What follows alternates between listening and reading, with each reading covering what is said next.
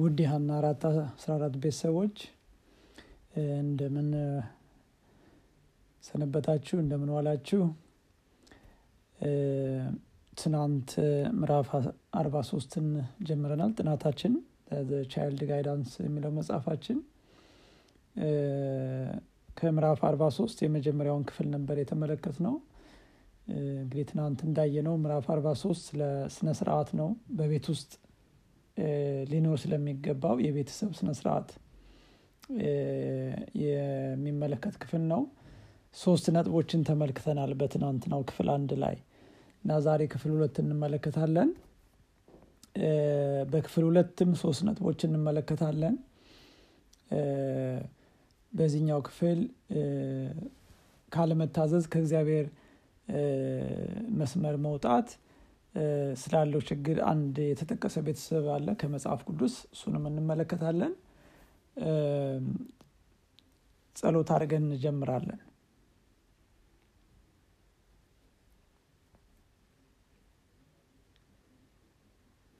ቅዱስ የሰማይ አባታችን ሆይ እጅግ አድርገን እናመሰግናለን። ዛሬም እንደገና አዲስ እድልን ስለሰጠህን እግዚአብሔር አምላክ ሆይ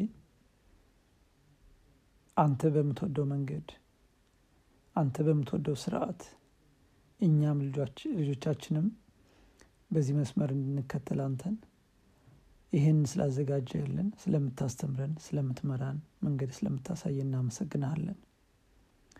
ጌታ ሆይ የሰው ተፈጥሮ ስጋ ጌታ ሆይ ምቾትንና ድሎትን ይመርጣል። በራሱ መንገድ መሄድን ይመርጣል።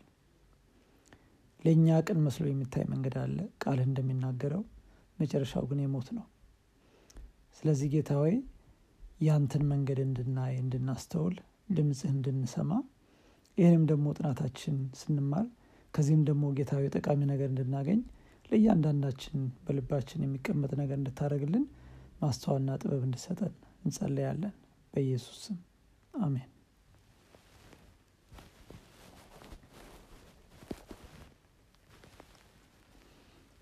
በክፍል ሁለት ዛሬ ከምናየው እንግዲህ የመጀመሪያው ክፍል ከሶስቱ ነጥቦች ማለት ነው የአካን ቤተሰብ ለምን እንደተቀጠፈ በምሳሌነት ይጠቅሳል።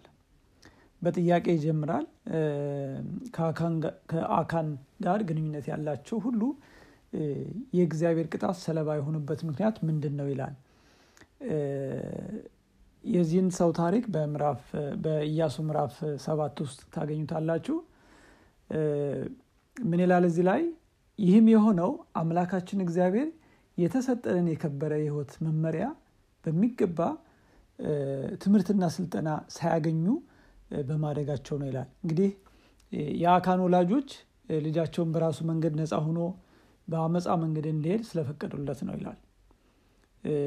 የዚህን ሰው ታሪክ ስንመለከት በኢያሱ ምዕራፍ ሰባት ላይ ከእግዚአብሔር መንገድ የወጣ የደበቀው ነገር ነበር።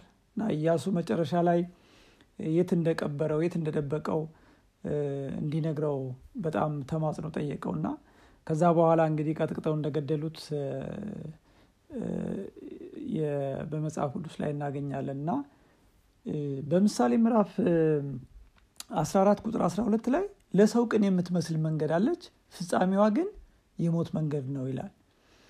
ስለዚህ እግዚአብሔር በወደደው መንገድ ማንሄድ ከሆነ የመጨረሻው ዋጋው ይሄ ነው።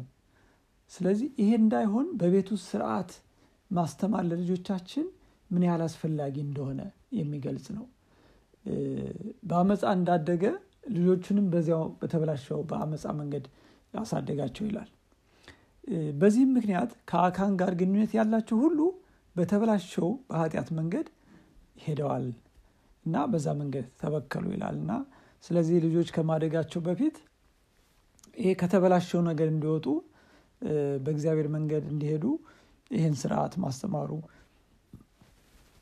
አስፈላጊ ነው ይላል። በዛሬው ክፍል ሁለት የምንመለከተው ሁለተኛው ነጥብ ደግሞ ጭፍን የሆነ የወላጅ ፍቅር በልጅ አስተዳደግ ላይ የሚፈጥረው እንቅፋት ይላል። የወላጅ ቸልተኝነት ዓለም አቀፋዊ ኃጢአት ነው ይላል። በተፈጥሮ በዘር ሐረግ ግንኙነት ካለን ሰዎች ጋር ጭፍን የሆነ ፍቅር ይኖራል። ለልጆቻችን ለወንድም ለእህት ከዛ በቤተሰብ ደረጃ ላለው የማድላት ከሌላው በተሻለ መንገድ የማየት የማፍቀር ይህ ጭፍን የሆነ እይታ ይህ ነው ከኃጢአት በኋላ የመጣው የሰው አስተሳሰብ መገለጫ ነው ይላል። ይህም በዘር ሀረግ እየቀጠለ ይሄዳል ይላል። ይህ ፍቅር ደግሞ ምክንያታዊ ያልሆነ ጥበብ የጎደለውና ፍርሃተ እግዚአብሔር የሌለው ነው ይላል። ይህ ጭፍን የሆነ የወላጅ ፍቅር ደግሞ እግዚአብሔር የሚወደውን ትክክለኛ የሆነውን የልጅ አስተዳደግ ለማድረግ የሚፈጥረው እንቅፋት ከፍተኛ ነው ይላል። ይህ ጭፍን የሆነ የወላጅ ፍቅር ምክንያታዊ ሆኖ ምክንያታዊ ሆነው እንዳያስቡ ያደርጋቸዋል። ዝም ብሎ drive የሚያደርግ ጭፍን የሆነ ምክንያታዊ የሆነ በምክንያት የተደገፈ ፍቅር አይደለም ወይም መመሪያ አይደለም። ፍቅራቸውም የክፎች ርኅራዬ ነው እንጂ መልካምነት አይደለም።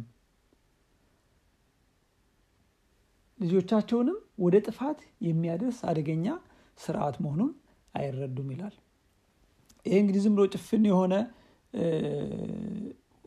ጥቅምና ጉዳቱን ያለየ የእግዚአብሔርን ማስተዋል መለኮታዊ የሆነው ነገር የጎደለው ዝም ብሎ አድሏዊ የሆነ ጭፍን የሆነ ፍቅር የተሸፈነ ነው ይላል። ወላጆች ይህን ጭፍን በሆነው ፍቅር ልጆቻቸውን ለማስደሰት የሚያራምዱት ይሄ ሂደታቸው ልጆቻቸው ከእግዚአብሔር ህግ መታዘዝ ሳያውቁ እንዲያድርጉ ያደርጋቸዋል ይላል። ይሄ ለልጆች ያዘኑ ይመስላቸዋል ይላል ወይም ልጆቻቸውን ያፈቀሩ ይመስላቸዋል ይላል። ግን ልጆቻቸው ሊማሩ የሚገባቸውን የእግዚአብሔርን መንገድ ለማየት እንዲችሉ የሚያደርግ አይደለም ይላል። ምክንያቱም ሰው በራሱ የእግዚአብሔርን መንገድ ሊገልጽ ስለማይችል እግዚአብሔርን ካላስቀደመ እግዚአብሔር መካከላቸው እንዲሆን በቤታቸው እንዲሆን የስርዓታቸው ባለቤት አስተማሪ እንዲሆን ካልጋበዙት ይሄ በጭፍን የሆነው የወላጅ ፍቅር ምንም ነገር ሳያውቁ እግዚአብሔርን ሳያው ሊያደርጉ ይችላሉ እና የአካን ቤተሰብ የደረሰበት አይነት ችግር ሊያመጣ ይችላል ብሎ ማስጠንቀቂያ ይሰጣል። ሶስተኛው ነጥብ በዛሬ ዕለት የምንመለከተው በልጆች የወደፊት ማንነት ላይ የወላጆች ድርሻ ከፍተኛ ነው ይላል። ወይም ሊሆኑ የሚችሉትን ነገር ሳይሆኑ ቢቀሩ ከወላጆች ድክመት ጋር ይገናኛል ይላል። ወላጆች በችልተኝነት ሊያደርጉ የሚገባቸውን ሳያደርጉ ይቀሩና ልጆች በራሳቸው መንገድ እንደፈለጉ ሄደው መቆጣጠር የማይችሉበት ደረጃ ላይ ይደርሳሉ። ሊሆኑ የሚችሉትን የወላጆች እርዳታ ባለማግኘታቸው ምክንያት መስመር ይስታሉ ወላጆች ይህን ሲያደርጉ ልጆቻቸው የኃጢአትን የክፉን መንገድ የስጋ ምኞትን እንዲመርጡ ሲፈቅዱላቸው እግዚአብሔርን ከማክበር ይልቅ ጭፍን የሆነውን የወላጅ ፍቅር በልጦባቸው ይህን ይለማመዳሉ ይላል። ከእግዚአብሔር ክብር ይልቅ ለስማቸው ክብር ያን ይወዳሉ።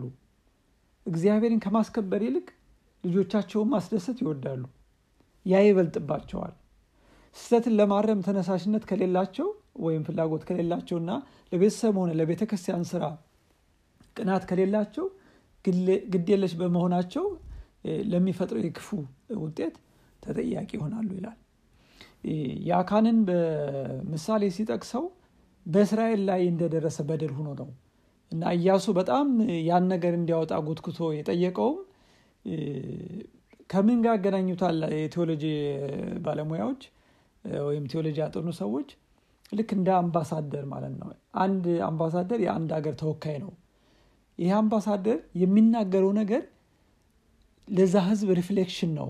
መልካም ካረገ ለዛ ህዝብ መልካም ተወካይ ይሆናል። መጥፎ ስራ ከሰራ ክፉ ከሆነ ግን ወክሎት የመጣውን ህዝብ እንደዚሁ ይጥላል ማለት ነው። ስለዚህ ለልጆቻችንም ያለን ኃላፊነት እንዳለ ሆኖ በቤተ ክርስቲያንም ደግሞ ችግር ሲፈጠር ትክክል ያልሆነ ነገር ስናይ ለማረም አለመነሳሳት እሱ ራሱ ያስጠይቀናል ኃላፊነት አለብን ይላል። ስለዚህ እንግዲህ በቤት ውስጥ ስለሚኖረው ስነስርዓት ልጆችን በስነስርዓት የማሳደግ ኃላፊነት ወላጆች ጭፍን በሆነ የወላጅ ፍቅር ተሸፍኖ እንዳያልፍ ይህን በደንብ በማስተዋል በእግዚአብሔር መንገድ እንድንመራ የሚመክር ነው። እንግዲህ የዛሬው ክፍል በዚህ ጨርሳለሁ ክፍል ሶስትን ደግሞ ነገ እንመለከታለን። እግዚአብሔር ይባርካችሁ